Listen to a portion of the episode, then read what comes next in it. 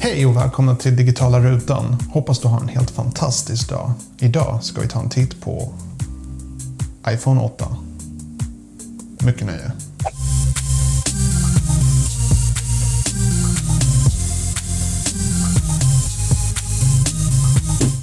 Okej, så för det första. Om inte jag hade haft på ett skal på den här telefonen så hade jag inte kunnat se om det här är en iPhone 7 eller en iPhone 8. Så om design är viktigt för dig, att du vill att människor ska se att du har den senaste iPhonen, så är antagligen iPhone 8 inte för dig. Vill du se ut som att du har det absolut senaste så ska du satsa på någonting mer som iPhone 10 eller X eller kryss om du vill kalla det för det. Men vad gäller designen i allmänhet så är den i princip snarlik den är identisk till iPhone 7 och 6S och iPhone 6. Designen har inte förändrats på över fyra år. Vissa tycker att det är en dålig sak, andra tycker att det är en bra sak.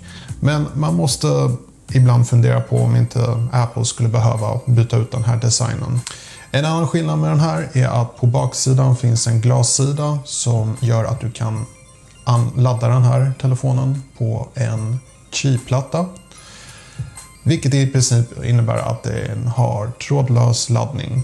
Om det här är en bra sak eller inte, det diskuterar jag i en annan video, men den har den möjligheten. En nackdel med att ha en glasbaksida är att du ökar din chans för sprickor om inte du har ett skydd såklart. Men ska du ha bättre skydd på baksidan så rekommenderas fjolårets mobil, det vill säga iPhone 7, som har trots allt en metallbaksida. Tar vi en titt på prestandan så har den blivit rysligt mycket snabbare. Från A10-processorn har den nu gått till A11-processorn och den är minst sagt fantastiskt snabb. Men för de flesta människor så kommer man inte märka någon skillnad. Jag skulle till och med vilja påstå att du märker inte en större skillnad från iPhone 6S till iPhone 8. Men för de som spelar mycket, för de som redigerar videon, gör musik och behöver mycket prestanda så gör inte den här någon besviken. Pratar vi batteritid så har den nya processorn blivit mycket mer strömsnål, vilket innebär att du får bättre batteritid än iPhone 7. Du behöver fortfarande ladda den på kvällen, men det känns inte lika jobbigt som iPhone 6s och iPhone 7 där du behövde ladda den flera gånger under dagen i vanliga fall. När det gäller kameran så har inte så fruktansvärt mycket hänt. Det är fortfarande 12 megapixlar och eh, den filmar fortfarande i 4K. Men en stor skillnad i år är att den filmar 4K 60 FPS. Så är det nödvändigt?